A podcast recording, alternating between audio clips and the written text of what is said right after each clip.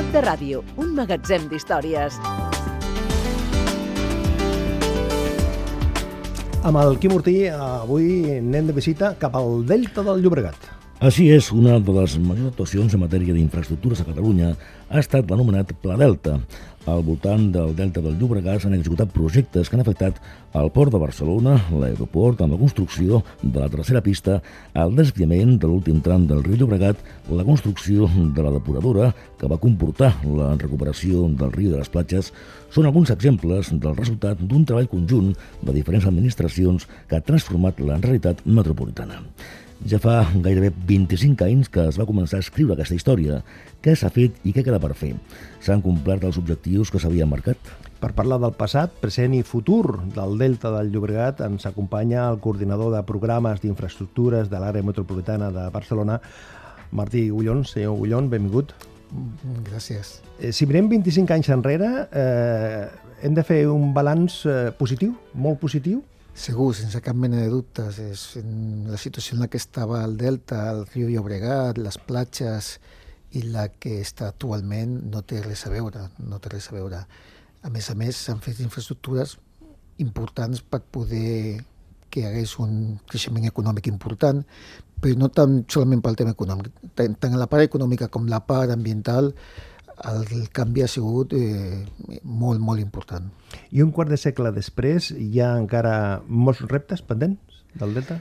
Home, encara queden sí? alguna cosa, desgraciadament, sobretot algun tema viari, de connexió del port i del tema ferroviari, que són els dos temes més importants, però les coses que havia que bueno, els processos són complexes a vegades des d'un punt de vista administratiu, d'un punt de vista econòmic, s'han fet moltes d'elles, eh, sense cap mena de dubte perquè clar, estem parlant del delta del Llobregat, que és un territori gran, bastant sí, sí. gran, eh? Sí, sí, tant i tant, molt gran. Estem Des parlant de... de mil... No sé les dades, els números no, però sí, d'aquest ordre de magnitud, però sí, el, el, el, no? que és el delta de Llobregat des del punt de vista físic, des del punt de vista de l'aigua, arriba des de Castelldefels fins al terme municipal de Barcelona i per dalt fins a, Cornellà, Papiol, Pallejà, tot, tot això és el delta del Llobregat. Però clar, si parlem del delta, el Quim Ortí diu, hem de parlar de l'aeroport. Sí, hem de parlar sí. de l'aeroport, no? Senyor Gullón, eh, pel que fa a l'aeroport del Prat, quines estan les actuacions més destacades, més importants que s'han fet? Home, el més important és la nova terminal, sense cap mena de dubte, i la que realment falta per fer és la terminal satèl·lit perquè l'aeroport del Prat ha anat creixent cada vegada més, cada vegada més, tothom som conscients que quan anem a agafar un avió, que cada vegada veiem més gent, que cada... i això és una realitat. La Terminal 1, diguem-ne que ja està, no en el límit de, de saturació, però que està molt, molt justeta, i el que caldrà és fer la terminal satèl·lit per poder donar serveis a tots els ciutadans i totes les ciutadanes d'aquest país. Parece que el ministre de Foment, Íñigo de la Serra, fa uns dies va anunciar doncs, que això tira endavant, no? Sí, sí, efectivament, efectivament. Va, va anunciar això i va anunciar com el tema de l'aeroport de, de Girona com una altra, la quarta pista de l'aeroport de, de Barcelona.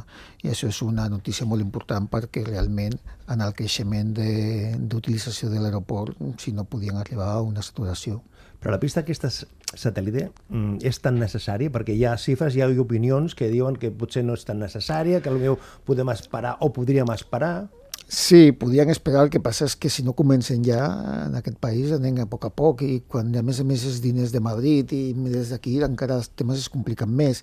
Per tant, jo crec que és una bona notícia que hagin dit que, que es pugui avançar. Hi ha dos temes, un tema és el tema del, dels passatgers, un altre tema és el número de vols i de mm. pistes i això cal, és necessari no tant des del punt de vista de les pistes, sinó des del punt de vista de la gestió dels passatgers. I a més, senyor Gullón, tenint en compte que el Prat torna a batre un rècord de passatgers l'any passat, va aconseguir més de 47 milions d'usuaris, déu nhi no? Sí, sí, sí, sí, efectivament. No, no, podien dir que, que no, no estem encara en el límit, però que hi ha puntuals de, de l'any que sí que, diguem-ne, que hi ha situacions que són bastant complicades de gestionar. Hi ha, hi ha risc de saturació de l'aeroport si no es fan aquestes obres? Home, mm, depèn del creixement. Si el creixement continua tan ràpid com hem tingut aquest any, podia arribar al cas, però bueno, per això estan les administracions perquè les planifiquin i les tinguin a temps perquè això no passi.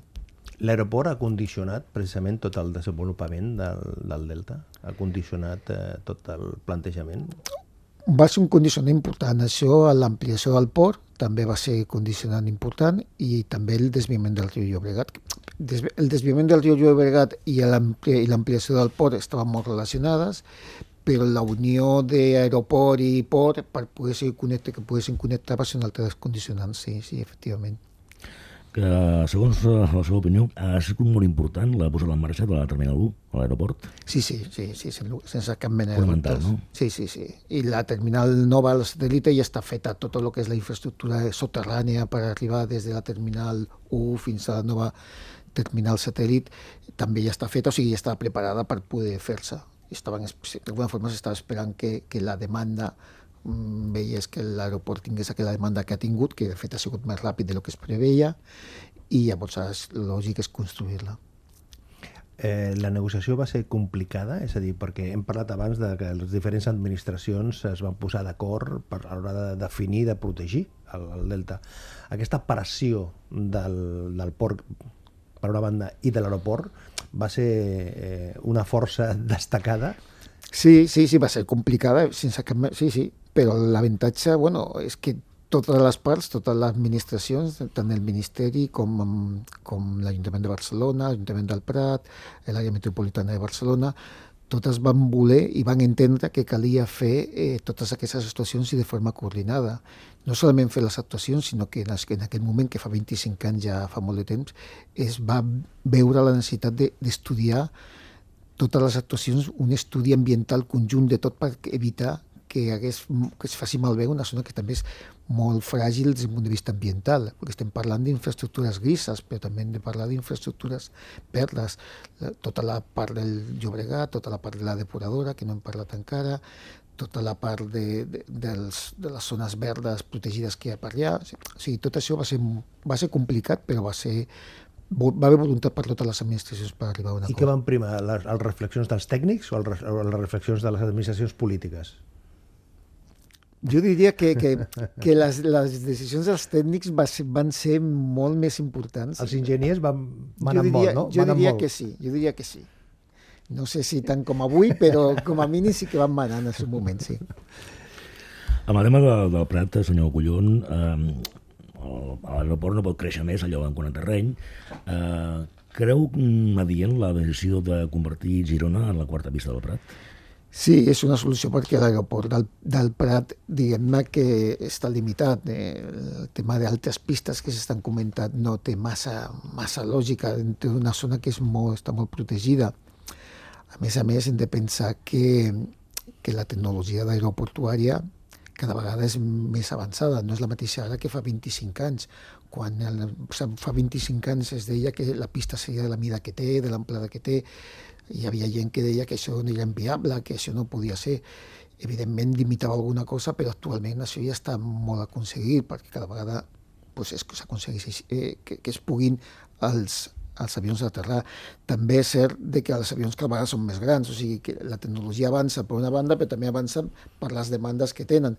Però tot això se va aconseguint i, i jo penso que, que la solució del, de l'aeroport de Girona, a més a més amb una línia d'AVE que pugui connectar amb Barcelona, és una excel·lent solució. I la, la quarta pista del Prat ja es preveia el Pla Delta o hi havia una mena de... No, no, no es va arribar a preveure del tot. No, no, es del va comentar, no. es va parlar molt en el seu moment, però no es va arribar a preveure. És a dir, ja el, el, el delta està protegit, entre cometes, d'aquesta pressió aeronàutica sí. ara mateix? Sí, sí. sí. Més enllà d'aquestes... Eh, perquè l'aeroport ja no, ja no ja té més espai físic, no? Per... No, home, s'havia parlat fins i tot una pista a la, a, ah, sí, al mar... I en paral·lel al mar i tot això. això no? avui està totalment... Ningú pensa. I, de fet, la millor la millor forma de demostrar que no pensa és que estan parlant de la quarta pista de l'Ajuntament de Girona. Perfecte. Deixem l'aeroport i anem cap al port. Anem al port, no? Anem al port, que déu-n'hi-do també, sí, no? Sí, sí, sí. sí. Uh, la primera gran obra del Pla Delta va ser el desviar el riu Llobregat, que va eh. comportar doncs, ampliar el port. Pel que fa al port, uh, quines actuacions més importants s'han fet i què li manca? Bueno, l'ampliació del port ha sigut totes les, totes les dàrsenes i tot el que arriba fins al, fins al desviament del riu Llobregat, que lògicament estava limitat per aquest, per aquest riu Llobregat, i a l'hora de desviar-les va poder fer. El port realment la demanda que té no és havia hagut actualment hi ha demanda de creuers, però demanda de mercaderies, tot això no ha sigut tan important com diguem que en, com ha pujat al, a l'aeroport, per d'alguna manera. Això provoca de que es pot fer d'una forma més tranquil·la i, i evidentment no cal ampliar-la, de, de fet falta alguna cosa poca, però alguna cosa falta. El més important del port, més que el creixement del port en si, que això seria fàcil d'un plenar, de, de fer totes les dàrcenes que puguin faltar, és els, les connexions al port. Tota la connexió tant, aeroportu, tant aeroportuària, no, tant viària com de ferrocarrils, per poder treure totes les mercaderies que arriben al port. Això és la part més important, de, de fet, del port que falta. Aquest, aquesta mm, ronda litoral, que actualment ja és una mica estreta, es cal ampliar-la i eh, el, el ferrocarril que pugui arribar per poder treure les mercaderies amb una certa rapidesa i d'una forma ecològica. És dir, que seria el tema pendent de, del port, les connexions ferroviàries. Aquí se'n parla molt, però em sembla que la, queda feina per fer, no? Sí, sí, aquí sí que no hi ha tant consens com sí, no? sembla que en l'aeroport. De fet, eh, fa poc el Ministeri va comentar, de, bueno, va treure un concurs informatiu de, de la part viària, de la carretera, que l'Ajuntament de Barcelona mm, no veu bé en lògica perquè podia col·lapsar tot el sistema de Barcelona, podia solucionar el tema del port, però col·lapsar el sistema de Barcelona i s'ha de buscar un equilibri. I les últimes informacions és que s'arribaran a negociacions per poder buscar una solució conjunta entre l'Ajuntament de Barcelona, l'àrea metropolitana i el Ministeri. Però clar, si eh, fem volar, si fem volar coloms, en, entre cometes, si pensem el corredor, el, el corredor del Mediterrani, si això arriba a un moment que sigui una realitat o quasi una realitat, això condicionarà la situació del port lògicament, no? Sí, sí, és que evidentment al port la, la, millor, la millor resposta que hi hagi és que existeix el corredor mediterrani. Eh, clar, és que és una, és una pota, perquè és que si el port està aïllat no serveix de res tenir un port, un port molt gran. Evidentment, el corredor és fonamental, però ja no estic parlant ja de corredor per poder treure les, les mercaderies a la resta d'Espanya o a, o a Europa, sinó les connexions del port internes, a aquesta no? xarxa internes, de ferrocarril, o internes o una mica externes. Sí, sí, dintre del que és l'àrea metropolitana, per dir d'alguna manera. I diu, diu vostè que, que ara les, les complicitats són diferents, no?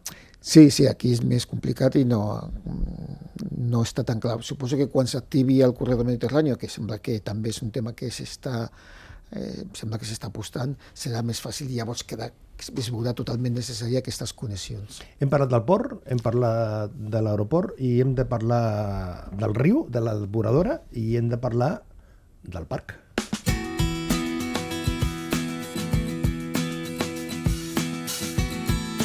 Això és Estat de Ràdio.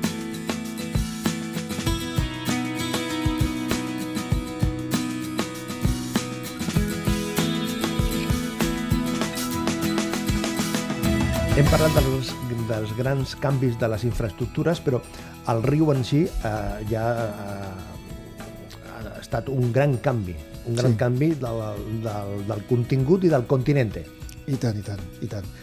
El riu i la depuradora que es va construir al costat no solament va implicar que el riu canviés, sinó també tot el litoral, tota la platja, aquesta platja que és impossible banyar-se fa 25 anys. Home, el Prat, Viladecans...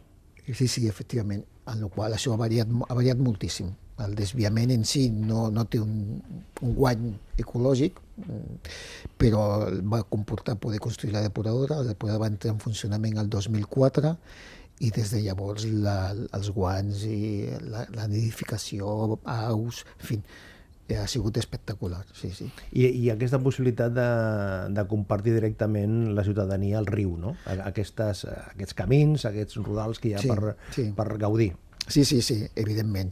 És important eh, que el, el riu Llobregat, que té moltes infraestructures, algunes que no estan dintre del Paldeta, però que ja s'havien executat, com, poden ser, com poden ser eh, les autopistes o com poden ser eh, serveis que passen per allà importants, a vegades suposava una barrera perquè la ciutadania pogués gaudir d'aquest riu. Això és important, poder fer actuacions que, en les quals actualment estem molt, treballant intensament a l'àrea metropolitana, fer aquestes actuacions per poder que la gent dels municipis puguin arribar al riu per gaudir de les seves característiques ecològiques, ambientals, culturals, fins i tot, perquè hi ha gent que encara se'n recorda de com gaudia del riu. O sigui, és un tema molt important. És, aquest equilibri, aquesta transició entre la part urbana i la part del riu, és un, aquest, aquest aprofitament dels camins és un tema molt important que estem treballant. El que passa que potser per, mm, des d'un punt de vista eh, inclús dels mitjans de comunicació es posa més en valor o es destaca més les infraestructures, que evidentment és un canvi, i potser aquesta part de recuperació de la vida natural, no? perquè també eh, eh, jo me'n recordo, vaig assistir a una conferència eh, del nostre convidat que precisament explicava eh, que hi havia un projecte inicial de fer el riu eh, gairebé posat entre uns, uns eh, amb, amb unes edificacions, per dir d'una manera, de formigó, no? Un sí, sí, sí, sí, sí, totalment, no? No, no, sí, això està, està totalment desfasat. S'ha de compatibilitzar, evidentment, perquè si tu fas un desviament del riu i resulta que se t'inunda, doncs no té sentit, però al mateix temps que compatibilitzes i que garanteixes que pugui evacuar el cabal de disseny, també has d'intentar que la gent pugui gaudir d'aquest riu, evidentment. S'ha de compatibilitzar diferents usos, és fonamental. I potser un dels principals reptes que en un principi es tenia endavant era l'encaix del Pla Delta, el conjunt d'infraestructures, amb el respecte mediambiental del riu. No? Sí, sí, sí, sí, ja he comentat abans mm. que es va decidir que en aquell... ara tothom parla de mesures ambientals, estudis ambientals, però fa 25 sí anys no, no, no es parlava, parlava això, no? tant ni sí, molt sí. menys. De fet, quan es va decidir que això es feia, molta gent diu, com? Què? Què és això? De què va? I a més a més no cadascú per separat i que sigui un document que està allà simplement, no, no, no, no, un estudi global de totes les infraestructures i de totes les que a la influència mediambiental que puguin tenir. I el parc agrari eh, pesa clau, no? Sí, el parc agrari és un, està allà dintre del delta, que és un element que ha aconseguit, afortunadament, gràcies al seu ús, que es pugui, que es pugui reservar i preservar tot aquell delta, i evidentment és una peça molt clau també. Ara mateix, senyor Gullón, hi ha marxa un seguit d'obres que permetran que els veïns de Molins de Rei, Sant Feliu de Llobregat i Sant Vicenç dels Horts puguin creuar el riu per primer cop a peu en bicicleta, no? Són obres importants, no? Bueno, existeix un gual ja a, a l'alçada, no, no en els municipis que, que, que, que ha dit, evidentment, a Sant Joan d'Espí, que serveix per creuar justament aquest riu. I ara mateix estem construint un altre a l'alçada de Sant Vicenç, el Papiol... Sí, sí, és important, perquè al final si resulta que els ponts que hi ha són els ponts de carreteres i que la gent de, que està passejant pel riu no pot passar a l'altra banda, doncs no té massa sentit.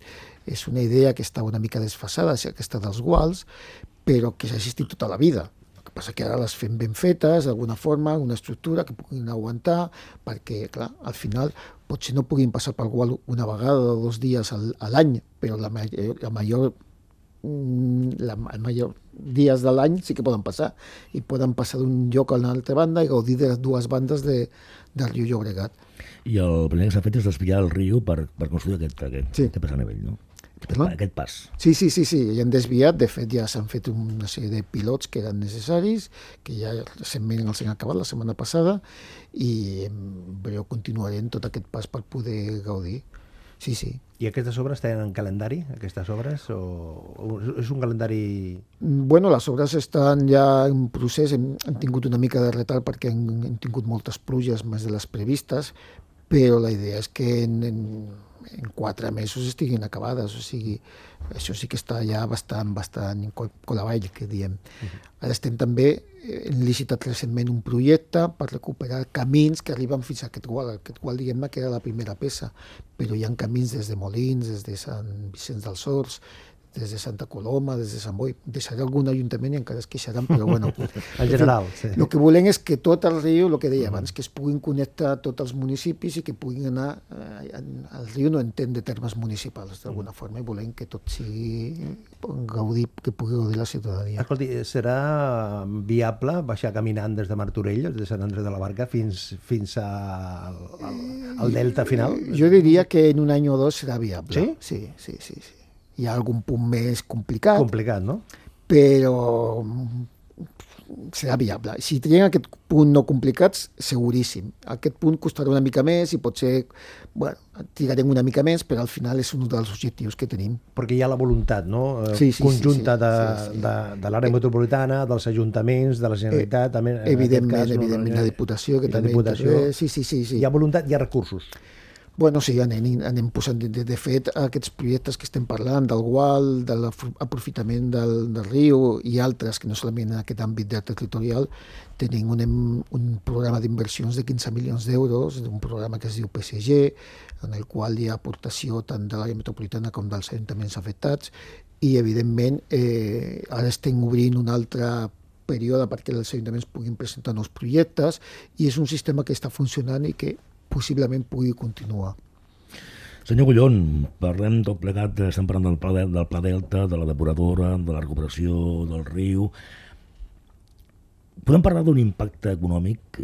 Quin impacte econòmic ha tingut tot plegat? El retorn, no? El retorn, exactament, els beneficis econòmics i socials del, del Pla Delta. Home, és, és important. No tinc dades i no li puc No, ja, donar ja. dades concretes, però, evidentment, eh, la situació econòmica que tenia el Delta del Llobregat, l'àrea metropolitana, en l'època fa 25 anys i avui, no té res a veure, i tot el creixement que, que ha tingut gràcies a aquestes infraestructures infraestructures, diguem-ne, grises, i diguem les grises que són les econòmiques, que torno a dir, s'han de compatibilitzar amb les verdes.